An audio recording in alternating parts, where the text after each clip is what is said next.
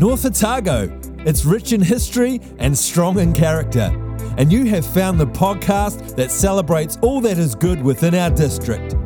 Join Gary and Damien every week as they either interview a legend or someone who is putting North Otago on the map yet again. North Otago legends, up and comers, and a bit of history. The name says it all.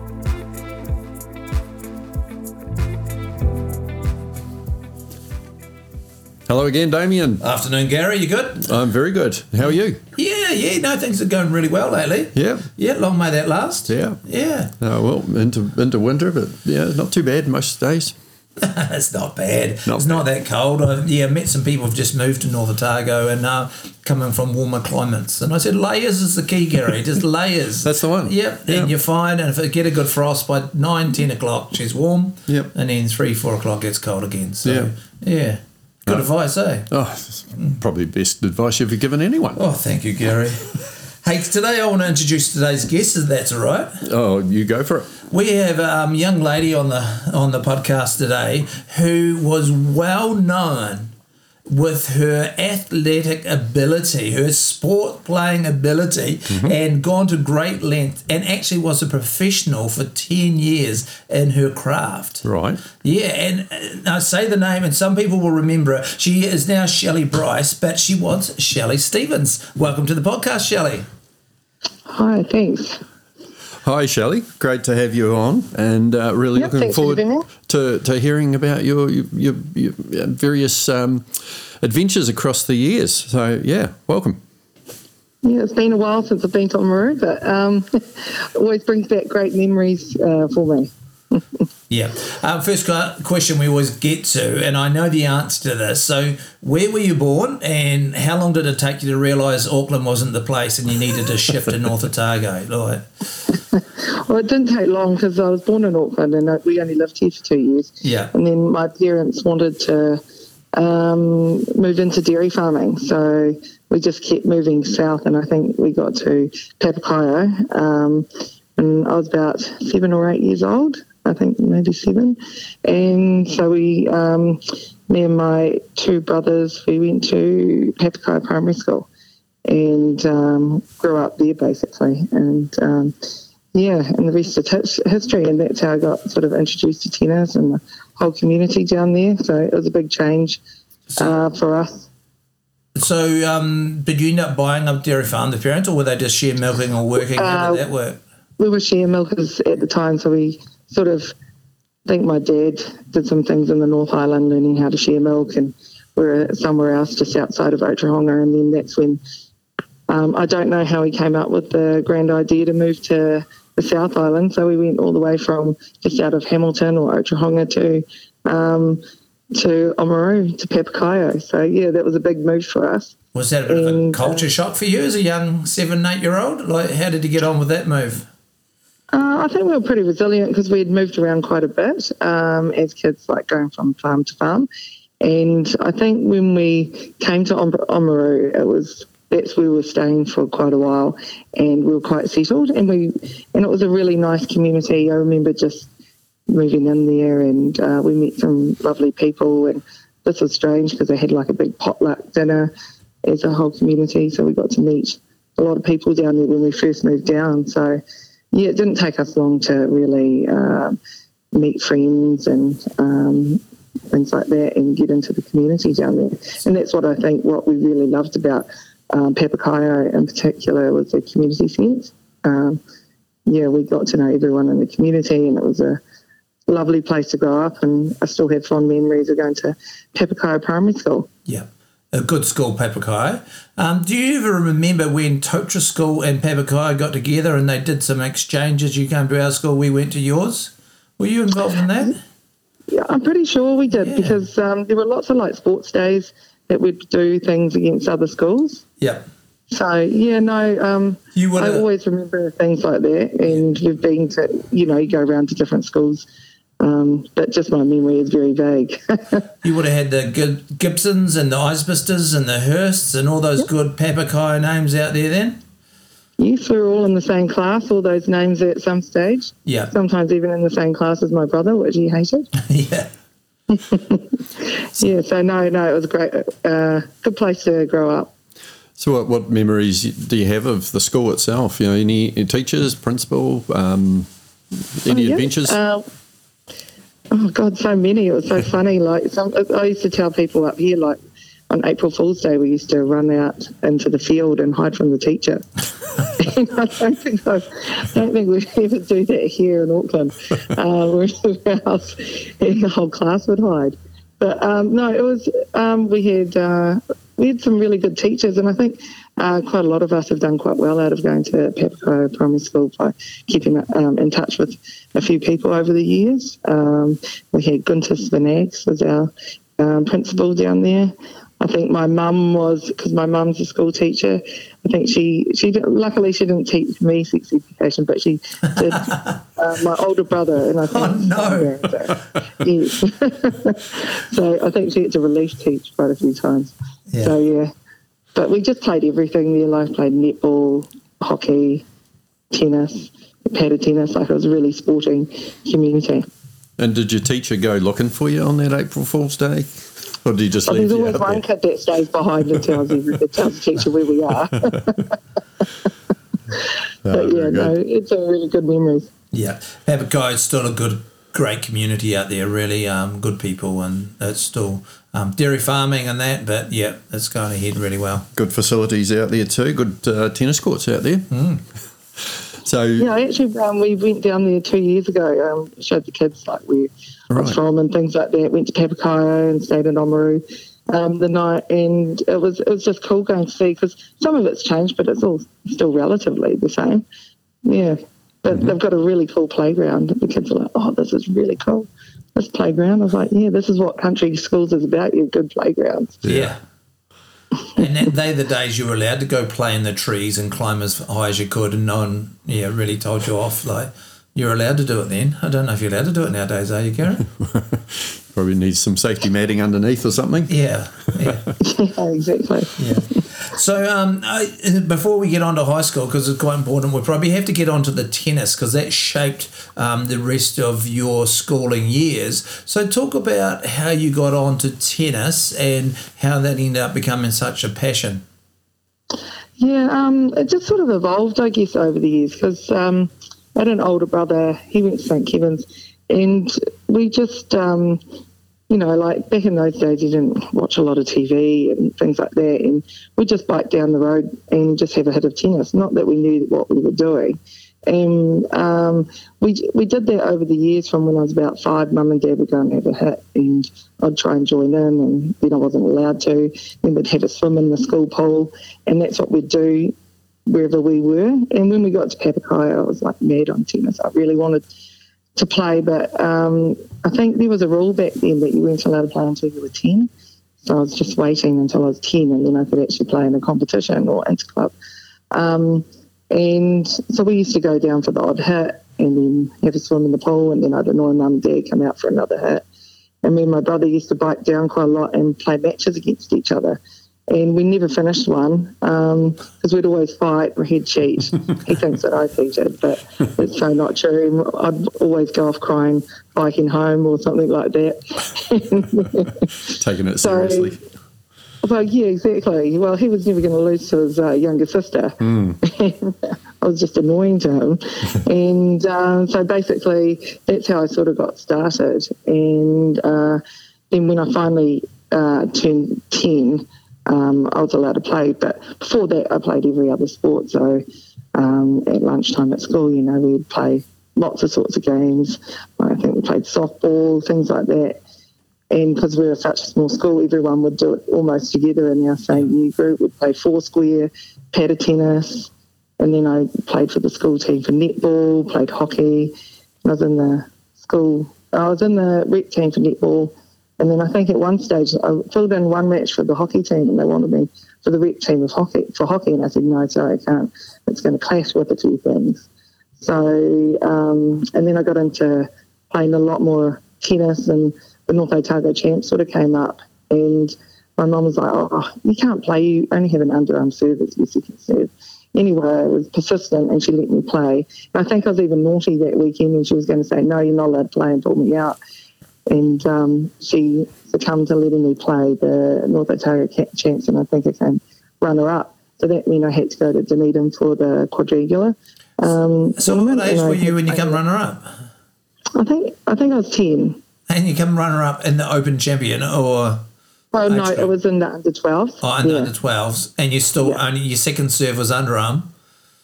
Well, then, and I thought, well, by yeah. the time I got to play in the quadrangular, I needed to up my skills a little bit more. Yeah, and so then we had this guy come to Oamaru, and he he had about twenty of us on the tennis court at once, and he'd coach us. This guy called Gordon uh, McEachran. He'd go to Waitaki Girls and take a whole bunch of us that could play and coach us for about two hours every week or every couple of weeks. I can't remember how it, how it went, and that's how it sort of started coaching with him. And somehow, I'm not sure where it was uh, um, along the way. Um, my parents thought, "Oh, I need a little bit more coaching," because we'd go away or I'd go and play a tournament and you'd see all these other kids and they had they knew the right grips and things like that, but I didn't. Um, so they ended up taking me to Timaru twice a week to coaching with a guy called Craig Workman up there. So he sort of started me off, um, and he was a really, um, really awesome coach. Um, so I was lucky that I found him as my first sort of um, coach, really, um, to start me off, so I didn't get into too many bad habits. So it sort of went from there, and um, Dad used to take me down to the tennis courts and um, feed me tennis balls because Craig would tell me what I needed to be doing, but Dad couldn't feed them in the right place. So we'd end up having an argument again. Dad would speed off in the car home and I'd have to run home crying again. Lots of moments like that. But yeah, yeah. yeah. So that, that's sort of how it sort of evolved into me um, starting into playing tennis. So why did tennis win out over netball and hockey and all of the other sports? Were you more passionate about that, or you were more naturally gifted at tennis, or uh, it sounds like you're a, you're a good sports person. Why did tennis win? Uh, I think it won. Um, probably one of the main things was uh, I think in tennis you can sort of prove your prove yourself by winning. Yeah. Whereas in netball because um, netball was probably my main sport. It was more up to the coach if they decided they liked you or not. And I think I played in one sort of regional competition. I don't think I played that much. I went home and I was like, oh, I'm just sick of this. I didn't hardly got to play. Yeah. Um, so that's why. And then I said to mum, that's i I'm not playing anymore. That's the end of my season. I'm going to just play tennis and focus on that because at least I can prove myself on the um, on the um, tennis court. And even if someone doesn't think I'm good enough and I beat them, well, then that's your result. I'm better than them already, and I can get into that team ahead of, ahead of someone. So that's sort of how I got steered down that path. And um, being in Oamaru or Papakaio, like I was lucky in the community we lived in. We had some p- great people that sort of helped me along the way. I think they could all sort of see um, some sort of talent. I don't know what they saw in me, but they saw something. the ones um, like John McDonald and the Hurst and that, they would have, there was a good culture of tennis at Papakai, So some of them must have got it and supported and recognised that you had potential. Yeah, exactly. Like um, they'd take me down and have hits with me, uh, which was great. We also had Lynn Dick, who yep. lived down there at the time. I think she lives in Nelson now, and I think she was top six in New Zealand. So she was something someone to look up to and going, oh yeah. Um, and um, so it was a really good um, community. And then I had Georgina Salter. She used to come um, some mornings and just train me, fitness train me. Mm. and she, she really took me under her wing. She was fantastic. And then she would take me down to Dunedin and do fitness testing with the Otago netball team when I was about 11 or 12. Uh, so that was quite good just to know where I was physically as well. That's awesome. What amazing. She took yeah. you under her wing. And even though you weren't playing her, she was still good at tennis, by the way, but yeah. she got you involved yeah. with the netball. She connected you in there. So that's amazing connection. Yeah, yeah, no, it was. It was, um, it, it was great. And I think um, even when I was in Dunedin, um, I could talk to her and say, oh, this and this was happening.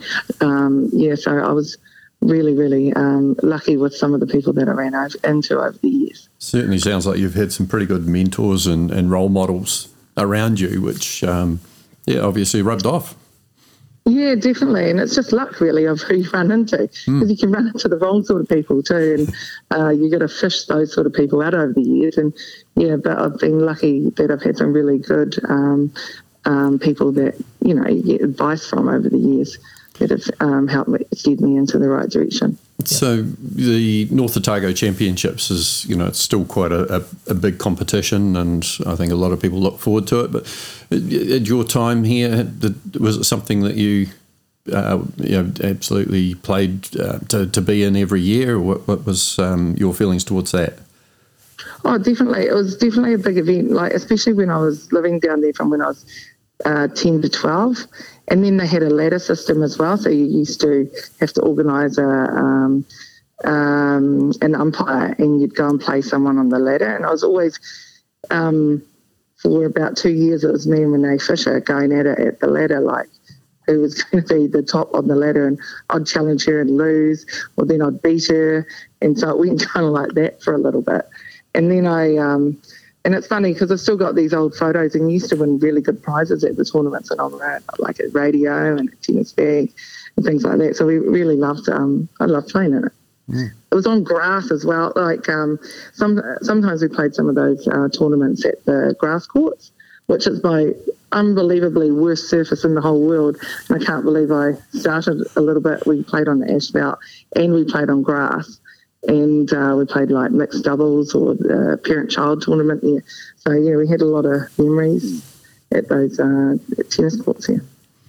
So there must be a lot of technical aspects, you know, the, all the different parts of the game, and, and obviously surfaces. Um, so did you excel at any particular parts of, of the game itself?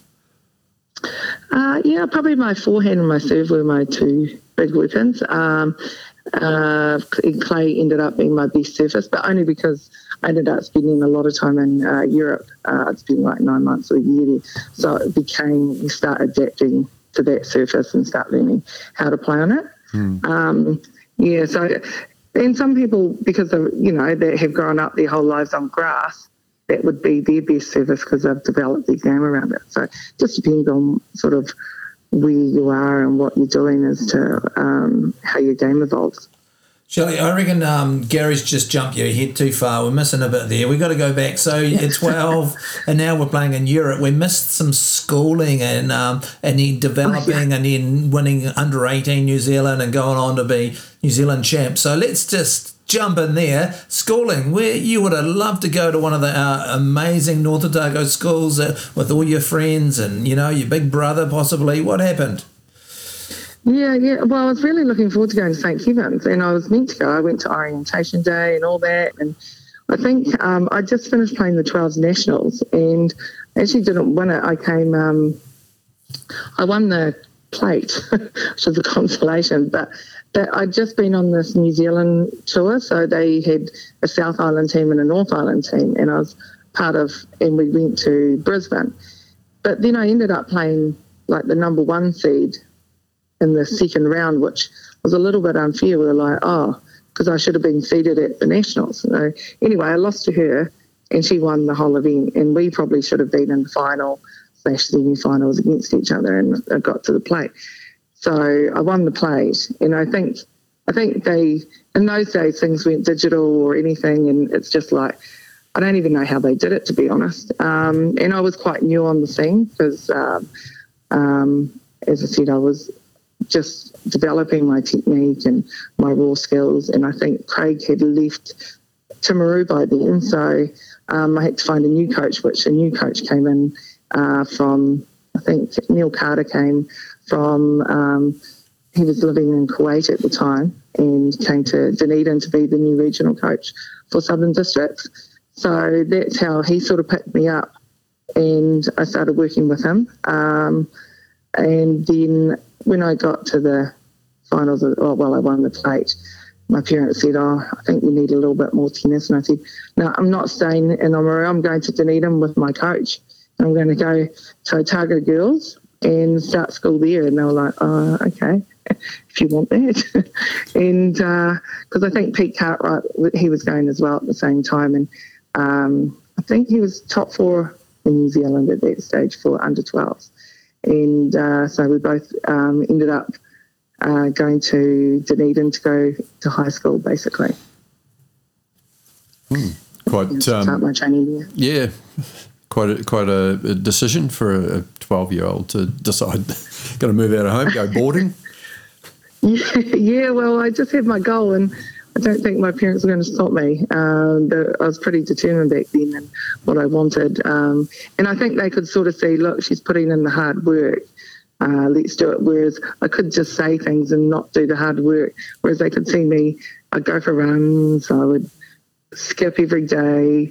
I would go and hit against the wall at school. So that would, you know, when I had no one to hit with, I'd hit hundreds of forehands, hundreds of backhands, and um, so I was putting in the effort outside of like just coaching, Yeah.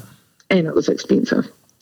Yeah, no, very good sign of dedication there.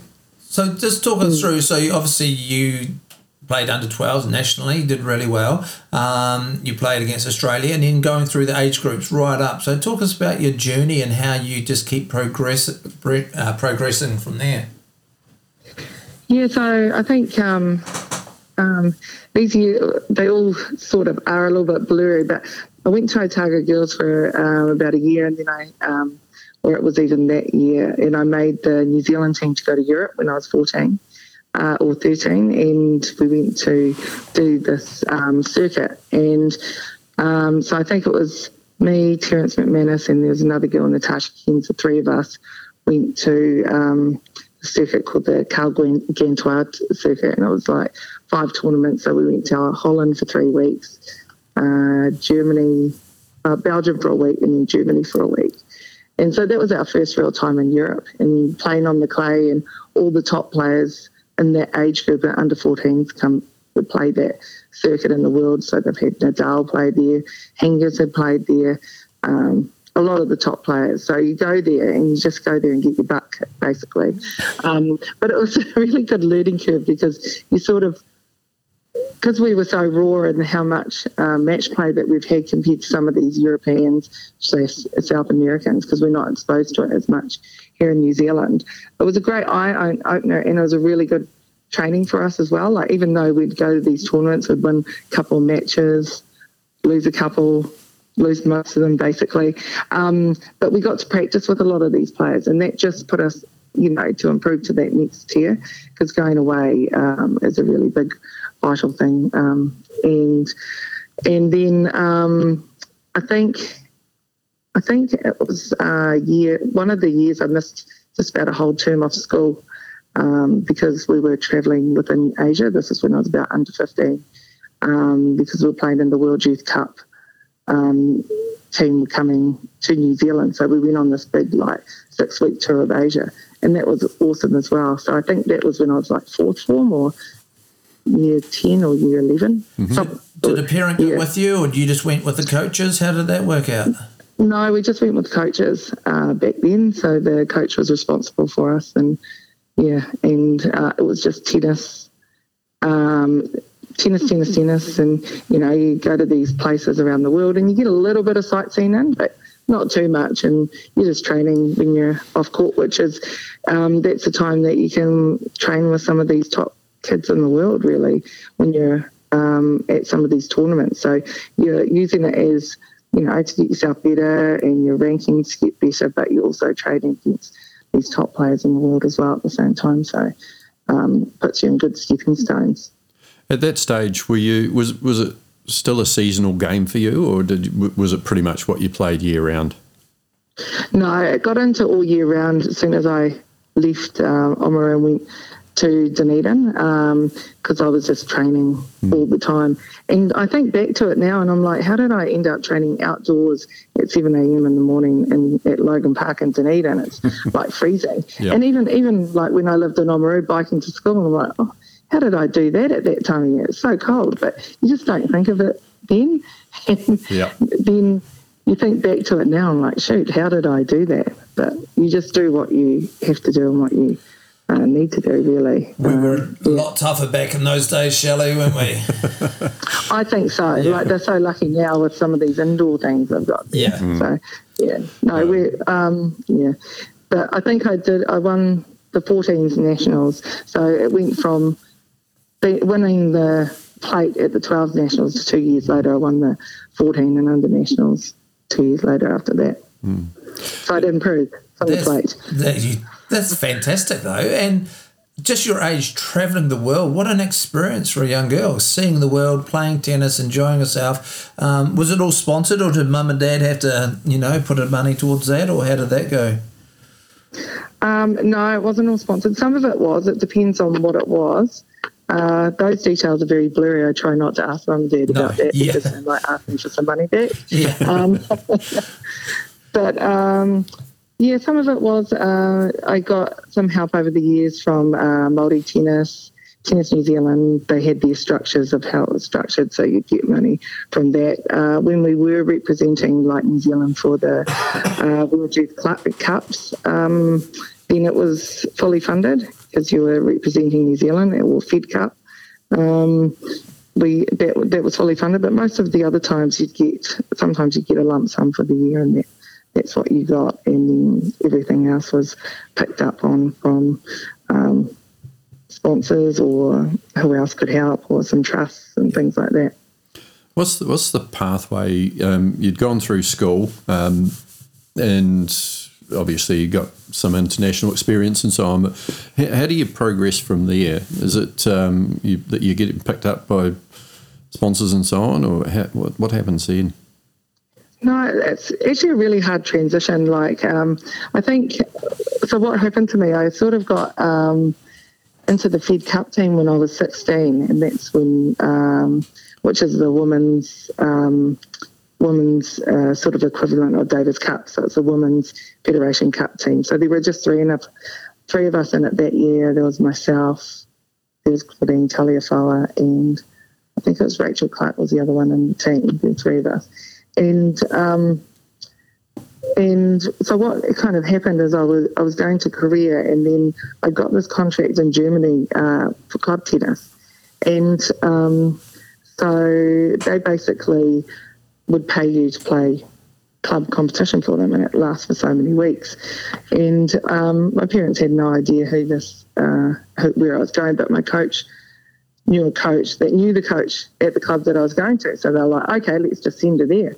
and so after Fed Cup in Korea, just got on a flight by myself and ended up in uh, Germany and waiting for this random person to pick me up at Frankfurt Airport. At and 16. actually, they picked me up a day late. Yeah, and we realised that with the time difference and everything, um, they were coming a day later, so I had to stay at an extra night in Frankfurt and then get randomly picked up by this coach at, um, in Frankfurt to uh, play club tennis at.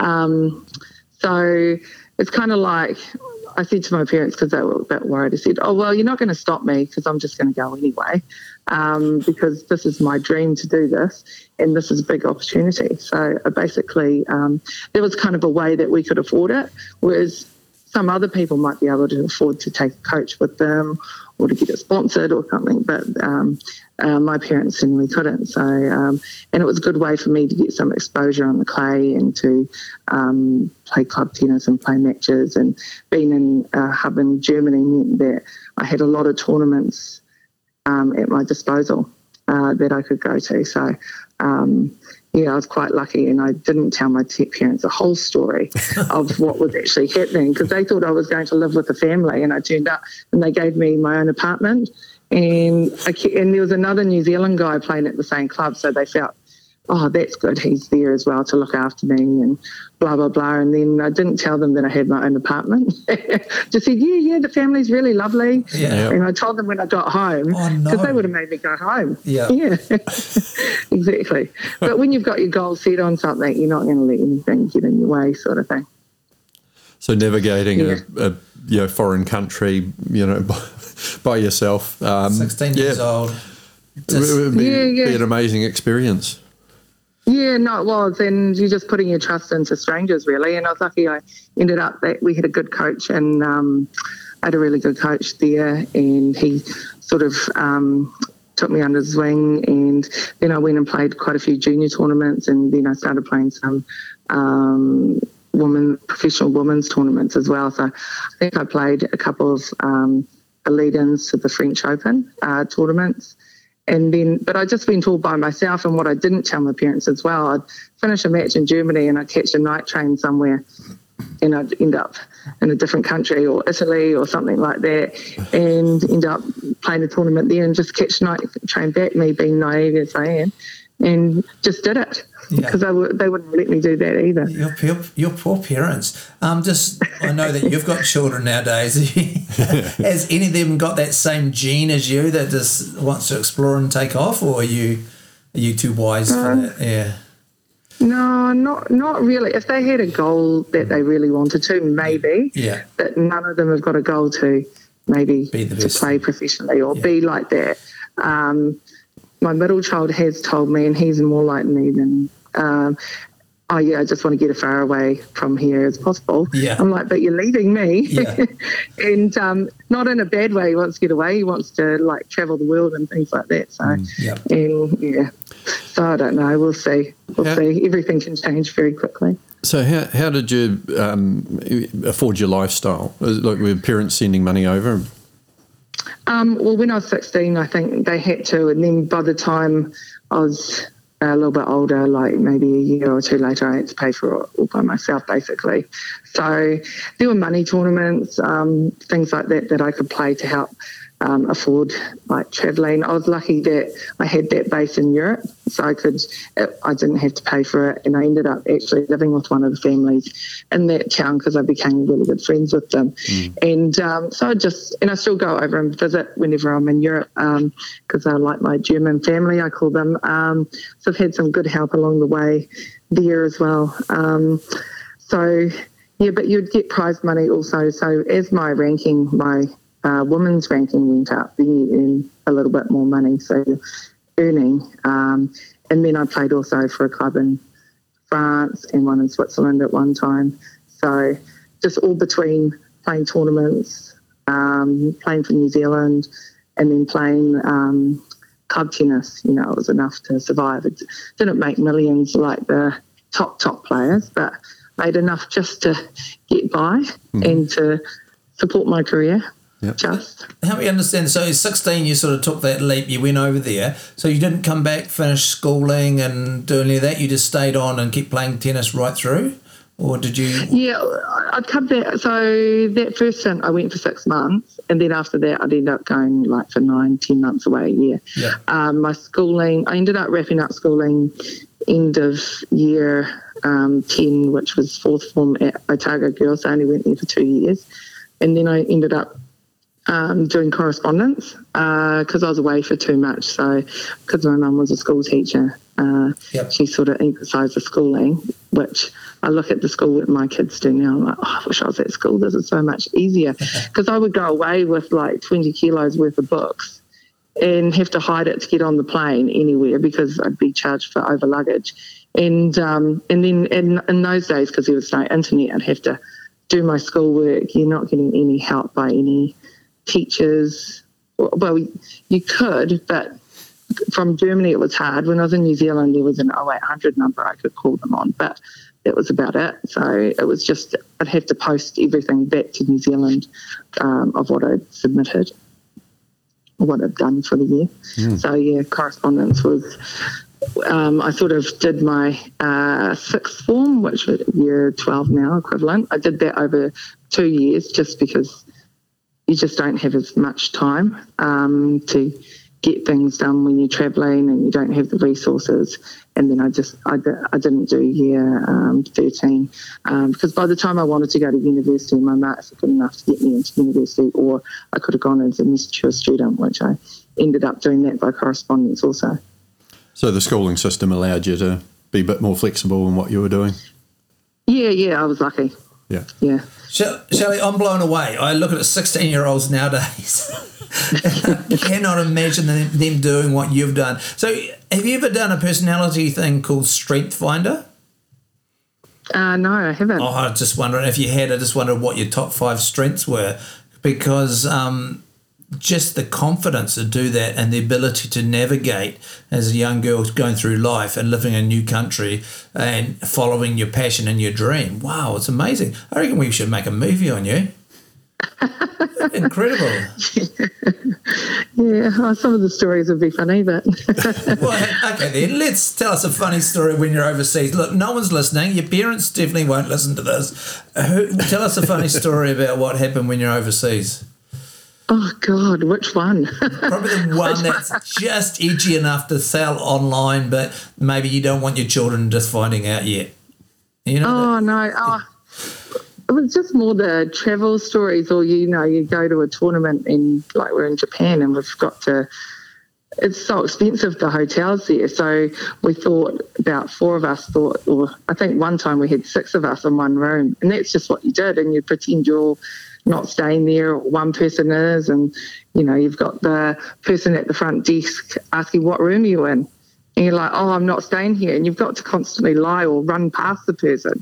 we, there were multiple times like that that we did that because all of us are in the same boat. We're like, oh, God, this hotel's so expensive this week. Let's all just like um, pretend we're not staying here or in the same room or we've got to sneak people in.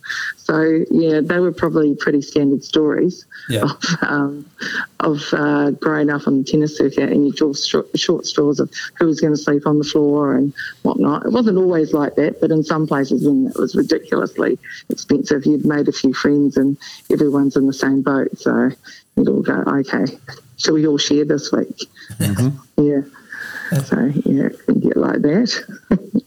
And at this stage, were you playing singles only, or were you playing singles and doubles?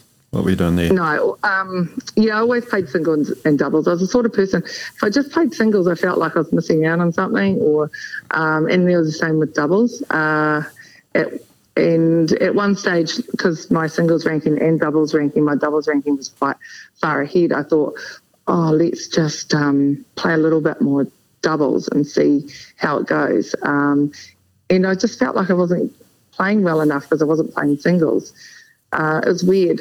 Um, but I like both of them just as much. So it's hard when your ranking gets in one way or it gets the other way. And you've got to make that choice of am I just going to give doubles a go or am I just going to uh, play singles? Um, it's kind of like Michael Venus. He, he's got a very good doubles ranking, but he's also a very, very good singles player and he's gone out and uh, doing unbelievably well in doubles. But put him on a singles court, he's he's good as well. And singles can take a little bit more time than doubles Yeah. to uh, become really good at. You obviously know him. Ah, yes, yeah, Yeah. I know, yeah. Yeah, good man. And do do you have a regular doubles partner? Did you No, have, a- change along the way?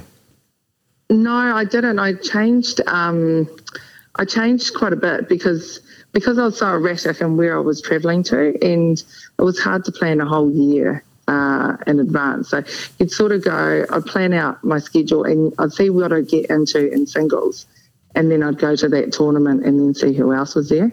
So quite often. Um, you enter these tournaments, you see what you get into. Uh, the acceptance list comes out, and you're like, that one looks stronger than that one. That one's cheaper to get to than that one. I'm going to choose this one. It's changed a little bit since then. I think you've got to give your preferences nowadays. But when I was playing, it was like that. And then I'd see who I would probably gel with the best or who I played doubles with the most. Or sometimes I'd text someone and say, look, I'm going here, you going there, let's hook up for doubles. So it ended up being like that. I had a few regulars that we knew that we liked playing doubles together and we did well with. Um, I played with Sania Mirza uh, quite a few times, so we won one tournament together, runner up of one, and so I think we played about three or four tournaments together. And then she became number one in the world in doubles. So I think I'd like to know, think that I taught her that nationally. no, but uh, Good job. I was sort of at the end of my career when I started playing with her, and she was at. Hayden first. Meikle is claiming that you guys must have won a tennis tournament together, and he's claiming he set you off in your um, tennis world. Can you confirm or deny that? Well, I know we did play mixed doubles together. Yeah. And I think we won North Otago champs, but there's always got to be one person jumping around claiming that they helped you along the way. So Yeah, yeah. that makes them feel better. Mate, We'll let him have that. Yes, That's his course, only. Of course. Well, I'm, I'm, I'm wondering I whether, whether, that. whether because you had to carry him so much during the game, Yeah. it just forced Well, I better learned how to play coach, out of you. coach most of the time and Yeah. how to tell someone to stand in the tram line. So it was good learning. Yeah. And the amount of balls he missed well up at the net, and you had to cover for and probably help develop your game. Yeah, exactly. Yeah. My speed training was Yeah, your phenomenal. speed that tra- week. yeah, it's wise on your behalf. Now, tell me, just a question. When did, in amongst all of that, when did you turn professional, or when would you say you became professional? Was it 16 or was it later on down the track? Yeah, probably 16 is probably when I started like uh, learning about playing and on the circuit, and that's what I wanted to do. And played my first couple of professional tournaments, um, and then probably. And and I was still playing a little bit of juniors. I was well, I still did until I was 17, and then I thought when I was 17, look, I'm not playing any more junior tournaments. Um, it was just a waste of money. You're not for me. I wasn't going to be top 10 in juniors or top 20 um, unless I invested like a lot more money into it. Didn't have that, so why don't I just go out, start trying to play professionally and get some um, ranking points towards my um, world ranking under my belt.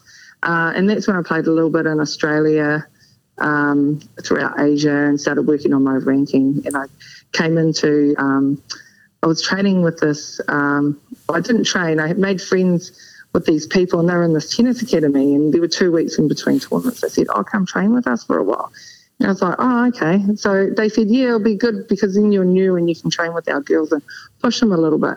And it was awesome. And I stayed there for a month, and then they kicked me out and they said, "No, nah, you're ready. You've got to go and play a tournament in in Italy." So I got on. I was like, "Okay." Booked my flight to Italy and um, that, that's when I started to do really well. I think I was about 18. Uh, made a few quarterfinals or some um, clay court tournaments over the year, and just starting to um, build my ranking up to and make it better and better. Yeah, very good. I just what a lifestyle. One minute you're in Australia, next you're in Italy, and then you're back home. Yeah. Now, understand you were New Zealand number one for five years. Is that correct?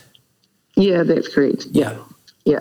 So, yeah, that was on my uh, ranking, like my WTA ranking. Yeah. So I was number one ranked at that stage. So uh, I think my top ranking was about 240 in singles, uh, and in doubles was about a 130 in doubles. Yeah. So made, um, yeah, I've probably won about 22 professional doubles tournaments and won two professional singles tournaments and was runner up of about nine. That's awesome. What's your favourite memory? What's your favourite tournament winning, or what's your proudest moment on the tennis circuit? Well, it's probably it's not even winning. I lost, but um, it was probably when I made the main draw of the Aussie Open because the Grand Slams are the big ones that you really, really want to win uh, or, or want to play and just get to. So I think I got in, and I was the last. we- Me and this Japanese girl were the last team in. We sat outside the sign-in office going, "Oh, please hope nobody else signs in." And by luck, nobody else did. And so, with the last people in, and we were meant to play against Justine Henin first round, but they and her partner Meghann Shaughnessy, I think, but they pulled out. And then we played against the 19th seeds, uh, which was Caroline Vis and Alexandra Fusai.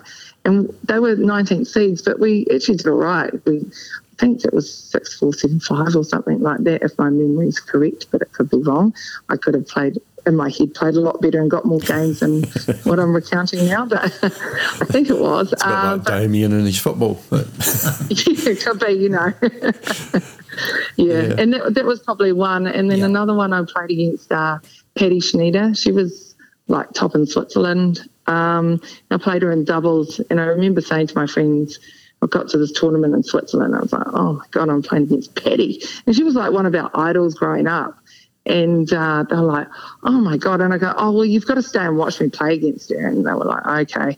And they'd lost already. And uh, so they ended up staying to uh, watch my match. And I remember I aced her and I turned around and laughed. Because I was like, they knew what was going through my head. I was like, I can't believe I just aced Patty. yeah, and they were like going, "Oh my god, I can't believe it either." and then we won, and then we ended. Up me and my uh, doubles partner ended up winning that match, and I was still like, "God, oh my god, I can't believe I beat Patty," because she was such a legend growing up, you know. Yeah. No, So awesome no, that was probably a claim to fame. and some other big names along the way. Uh, yeah, a lot of the Aussies I played against, like Alicia Molik, um, Sam Stosur. I played doubles once at Sam Stosur. Um, and, and people like that, a lot of Europeans. Uh, beat a girl who was top 30 once. You know, you beat some of them and they dri- drift, um, who were top, were top 100 or are top 100 at the time. which is a great win. But probably more doubles. I had um, bigger wins. So got to a few um, semi-finals at some WTA um, events, which are the equivalent of um, the ASB at Auckland. So yeah. What about injuries? Do you keep yourself pretty fit and healthy along the way, or did injuries play a part? I was lucky; I wasn't too hammered by injuries. Just like now, I'm I'm feeling like my shoulder injury, which I basically managed to um, over the years just um, be okay with my shoulder. My shoulder was good. Um, it was always kind of there, but it wasn't that bad. Um, and then my Achilles, it's but when I was playing, I could get away with it. Sometimes it was really bad, but sometimes not so much. I managed to manage them. Um. But now, like, say if I went for a run, the next, oh, I don't know if this is just me being unfit in general anyway, but um, I'm sore the next day.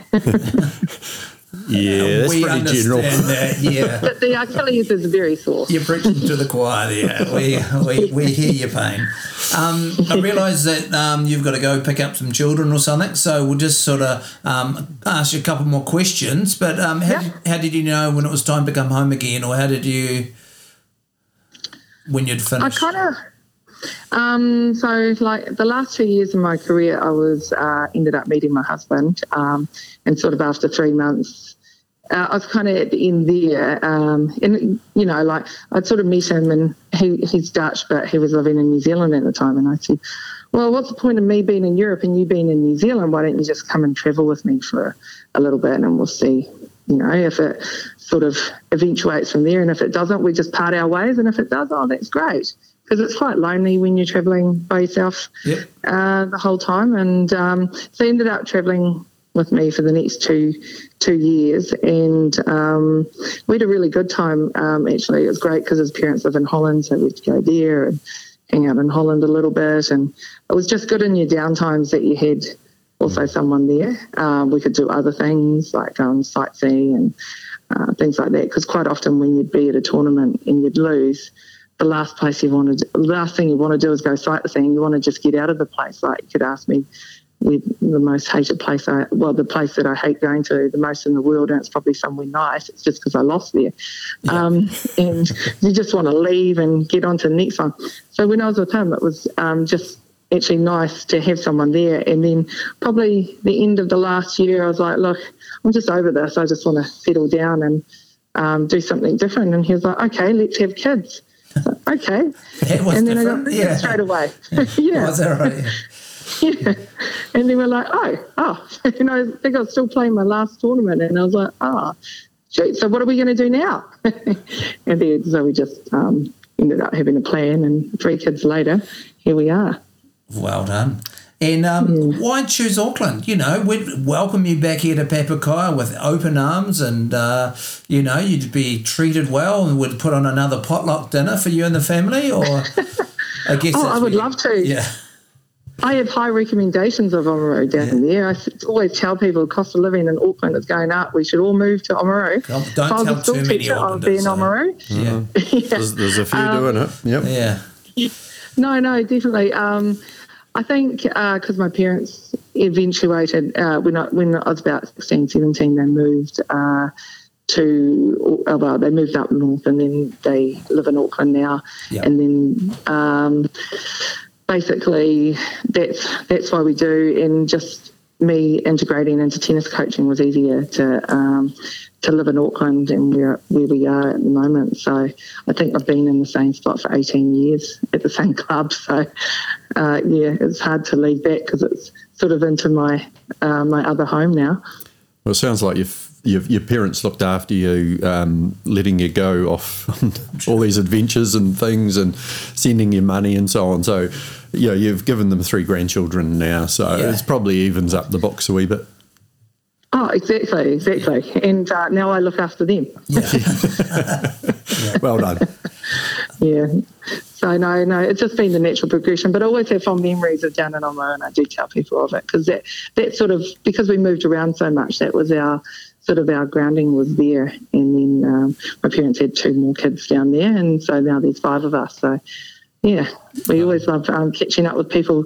It's funny who you catch up with in Auckland from Oamaru, so no, it's great. Yep, we're everywhere, all right. Well, we're very proud of you, Shelley, and um, your tennis abilities and just that sense of adventure on you. I'm really impressed. I didn't know all that story. I'm, I'm so impressed how far you got on your own. That's that's fantastic. But so thank you for coming on the podcast. Thanks for taking the time out of your busy schedule. And um, next time you're in North Otago, the Mayor of Waitaki, Gary Kircher, will show you and the family uh, feed at um, Scott's Brewery, one of our fine establishments down here. How does that sound? Oh, that sounds amazing because I It think I went there last time. If I'd known that, Yeah. we would have ordered more. Do what I do. Gary's got a tab there. Just say it's on Gary's tab, and he doesn't. I, I can't I can't believe you're a pastor in a church and, you, and you're just telling these lies. Hey, you would shout someone a meal. I know you get. I, I, yeah. I would, but yeah, yeah, yeah, yeah. anyway, Yeah. no. Hey, So- it'd be great to to welcome you back anytime, Shelley. Oh no, thank you, I've got. Um, and thanks for having me. I wondered if you and I could play tennis and we could win the Masters mixed doubles, and then I can get a tennis trophy.